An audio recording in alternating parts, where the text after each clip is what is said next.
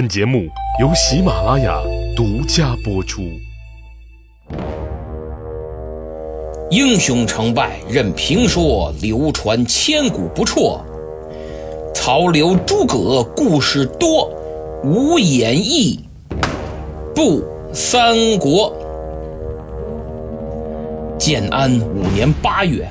曹操命荀彧留守许都，自己亲率所有文武精兵七万迎敌袁绍七十万大军，决战地点就在官渡。东汉末年三大战役的第一战——官渡之战正式打响。袁绍的人马那真是旌旗招展，刀剑如林。到了官渡，安营扎寨，连绵九十余里，气势磅礴。此时，沮授献策说：“我军虽众，但不如曹军精锐。曹军虽然精锐，粮草却不如我军充足。曹操此番前来，必求速战。主公，您不如坚守为主。”拖些时日，待曹军粮草不济，自然败退。这沮授可够厉害的，看法与上次咱们说的荀攸是如出一辙。这就叫知己知彼，百战不殆。只是曹操对荀攸是深以为然，而袁绍却是相当生气。他一拍桌子，哼！田丰主张不战，现在还在监狱里关着呢。你又主张缓战，看来你二人是串通一气，大敌当前要乱我军心。来人，将沮授给我关押起来，待破曹之后，再与田丰一同治罪。就这样，袁绍消灭了不同的声音，自然只剩下一个声音了。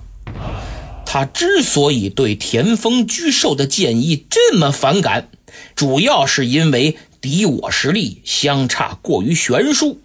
他心想：我有七十万众，你曹操才七万，十个打一个，我还打不过你？用得着玩什么消耗战吗？强兵不上奇谋，就是凭我强大的实力，不用任何兵法计谋，就能完全碾压你曹操啊！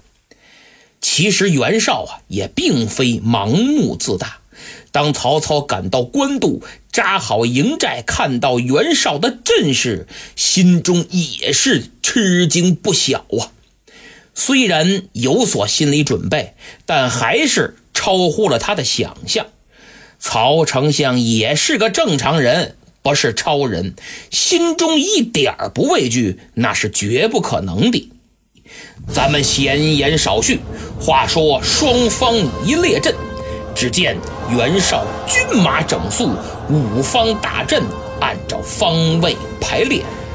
袁绍本人是金盔金甲，锦袍玉带，手提金背。斩将刀端坐于逍遥马之上，就见他一催马来到了两军阵前，身旁紧随着张合、高览、韩猛、淳于琼四员战将。吁！袁绍勒住马，把刀一横，指名道姓，让曹操阵前答话。那真是威风凛凛，气派十足！压根儿就没把曹操和他的人马放在眼里。曹丞相一挥手，命许褚、张辽、徐晃、李典四员大将出列，跟随自己到两军阵前会一会他袁绍、袁本初。哎，你带四个，我带两对儿，这叫对等原则。曹操身穿红袍，头戴金冠，率领四将来到阵前，看着眼前这位曾经的老同事、老战友，曹丞相心中一阵感慨呀。想当年，他二人同殿称臣，又共同起兵讨伐董卓，曾经有着共同的革命理想和价值观。后来，一个山东，一个河北，都闯出了属于自己的一片天地。几年的光景，今日再相见，却是于两军阵前。怎不叫人感慨？思绪很丰满，现实很骨感。曹丞相是没时间跟袁大将军叙旧的。他用手中的马鞭一指：“本初啊，我在天子面前保举你为大将军，如今为何谋反？”曹操上来就把袁绍置于以下犯上的不义境地，在气势上先发制人。但袁绍也是老油条了，心说话都是千年的狐狸，你跟我讲什么聊斋呀？他把嘴一撇，呵呵呵呵呵曹阿瞒，你听了啊？嘿，这阿瞒乃是曹操的小名儿。堂堂的大汉丞相，在众手下面前被直呼小名儿，尤其这个小名儿还不太光彩。这就好比一个正襟危坐的国家干部，在大庭广众的场合突然被人喊了一声“狗剩”，颜面何存呢？看来在心理战上，袁绍丝毫不能吃亏。他撇着嘴，手捻虚髯。哼，你名为汉相，实为汉贼，贼就是贼呀！专权弄国，罪恶弥天，甚于莽卓，还敢污我造反？你比那王莽、董卓更甚，还我造反？我看是你篡权！曹操一听，大怒啊！都啊！你休得猖狂！我今天是奉天子诏书率兵平叛。曹操是继续高举皇帝的大旗，占领道义的高地。袁绍一阵冷笑：“ 哈哈哈哈哈！你还奉诏？简直信口雌黄！来来来，你来看。”话音刚落，就见袁绍身后闪出一面大旗，上书六个大字：“奉一代诏，讨贼。”看见没有？哼，我才是奉诏诛你曹操！这下曹丞相可真是啪啪打脸呐！袁绍这意思是，虽然我没签过名但一代诏的事儿是天下皆知啊！曹操恼羞成怒，他一转身看了看张辽，紧跟着用马鞭一指袁绍：“与我将此贼拿下！”遵令。张辽催马是直取袁绍。张合见状，拍马摇枪迎战张辽。这时候，曹操、袁绍已经各回阵中，就见张辽、张合这二将是杀在一起。四五十个回合未分胜负，许褚急了，挥刀前来助阵。高览一看，二打一还行，他大喝一声，催马出战。这四员战将捉对厮杀，两军战鼓擂得震天响，各自呐喊助威。又打了二十多个回合，还不分胜负。哎呀，曹操心中暗道。看来河北名将不少啊！之前云长斩颜良、诛文丑，现在居然还有这等高手，我不能跟他拖延时间这么打了。趁此机会，他暗令夏侯惇、曹洪各率三千人马冲击袁绍大军的侧翼。可奇怪的一幕出现了。眼瞅着夏侯惇和曹洪的人马都快冲到袁绍大军侧翼的跟前儿了，马上就要短兵相接，袁军的阵脚是丝毫不乱。曹军从上到下非常惊讶呀，打了这么多年仗，还没见过这么淡定的人，能不怕死到这个程度吗？事出反常必有妖，很快他们就看到了答案。只见河北军的门旗一落，阵型唰随即改变，炮声响起，是万箭齐发，箭矢如雨点冰雹一般射向曹军。袁绍军队最厉害的就是弩箭连发，在那个年代，绝对相当于大规模杀伤性武器。原来呀，这弓弩手早已隐藏在方阵之后。对曹军的侧翼冲击战术，人家早有准备。猝不及防的曹军死伤惨重，一阵猛射之后，步兵随后冲杀，这就是现代战争中步炮结合的战术雏形。曹操大败，直接败回大营，闭门坚守。这还是曹操自兖州起兵以来。大规模兵团作战第一次遭受惨败，袁绍首战告捷，旗开得胜，自然是洋洋得意，更加信心满满。兵法有云：“十倍围之，五倍攻之。”就是人数是对方的十倍，那就把他围起来；如果人数是对方的五倍，那就强攻。鉴于此，谋士沈佩向袁绍献计，说：“明公，您可以调拨十万人马，在曹操大营的周围筑起土山，令军士用弓箭居高临下射之。曹操可破呀！”袁绍一听，嗯，妙计，妙计。他当下安排人马依计而行，很快。曹操大营的四面就多了几座土山，河北军从高处是日夜射箭，曹军呢仰着头射不着，一来太高了射程不够，二来就算射得着也是强弩之末呀，无法挑战地心引力，所以曹操的人马是苦不堪言，地面战打成了空战，平面战。打成了立体战，出门上个厕所都要高举盾牌护体，还得匍匐前进，狼狈不说，你在营里干点啥都被人尽收眼底，一点隐私都没有，这仗还怎么打呀？曹操几次召开军事会议，商讨应对之策，但大家都是一筹莫展，关键时刻。谋士刘烨挺身而出，挽救了曹操。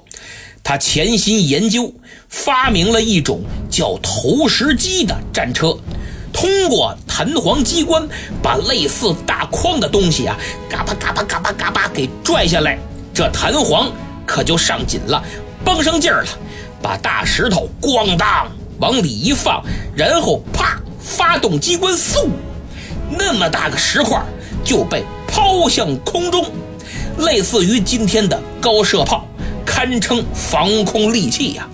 曹操观摩之后大喜呀！哎呀，哈哈，好，这东西好啊，太好了！赶紧命令军士连夜造出数百台战车。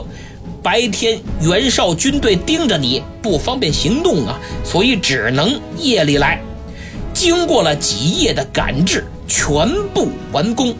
曹操一声令下，把这些个投石机推了。出来，分别对准那几个山头，大石头这一顿扔啊，叮咣啊，乒乓哐，一时间是炮石冲天，这把袁绍的弓箭手给砸的脑浆崩裂，死伤无数，拿盾牌挡着都没用，石头多沉呢。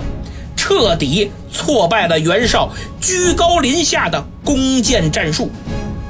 事实证明，群众的智慧是无穷的。事实还证明，人被逼急了，什么都能做得出来啊！当然了，数学题是个例外，随便你怎么急，该不会还是不会。沈佩一看，哎呦喂，我这主意他不灵了。于是，一计不成，他又生二计。明公啊，您可以用那绝子军挖地道，至曹操大营。呃，这个，嗯，可以。哎，我看可以。袁绍想起当年破公孙瓒用的就是这招，挺好使。这绝子军说白了就是工兵，专门负责挖地道。哎，阳谋不成就玩阴谋，高空战不行就玩地道战。于是曹操大营的周围，呃，又变成了施工现场。刘烨一看，哎呦呵，玩地道战呢，哼，看我的！他直接让军士围着大营挖了一圈堑壕，又宽又深，这叫以挖对挖。再次让河北军无功而返。刘烨在关键时刻的两次大爆发，完胜沈沛，双方你来我往，明争暗斗，战局就陷入了僵持阶段。时光荏苒，光阴穿梭，转眼又是一个深秋。眼看从八月打到了十月，曹操速战速决的战略方案严重受阻。更让他发愁的是，粮草供给已经跟不上了，军无粮自乱，打仗就是打后勤。远的不说。参考一下抗日战争时期的滇缅公路和朝鲜战争时期的鸭绿江大桥，各位就能明白为什么供给线路被称作生命线了。本身战争中防守方的压力更大，心理防线也更容易崩溃。如果连吃都没有的话，还打个毛线呢？毕竟不是每个军队。都有钢铁般的意志，靠一口炒面、一口冰雪就能打胜仗的。深谙战争之道的曹操，看在眼里，是急在心中。他明白，这么耗下去，恐怕很快就要崩溃了。极大的心理压力之下，他开始动摇了。他无数次地问自己，是不是该放弃？官渡了，他甚至开始怀疑自己的战略部署是否正确。权衡再三之后，他决定还是把自己的想法跟许都大本营的荀彧沟通一下吧。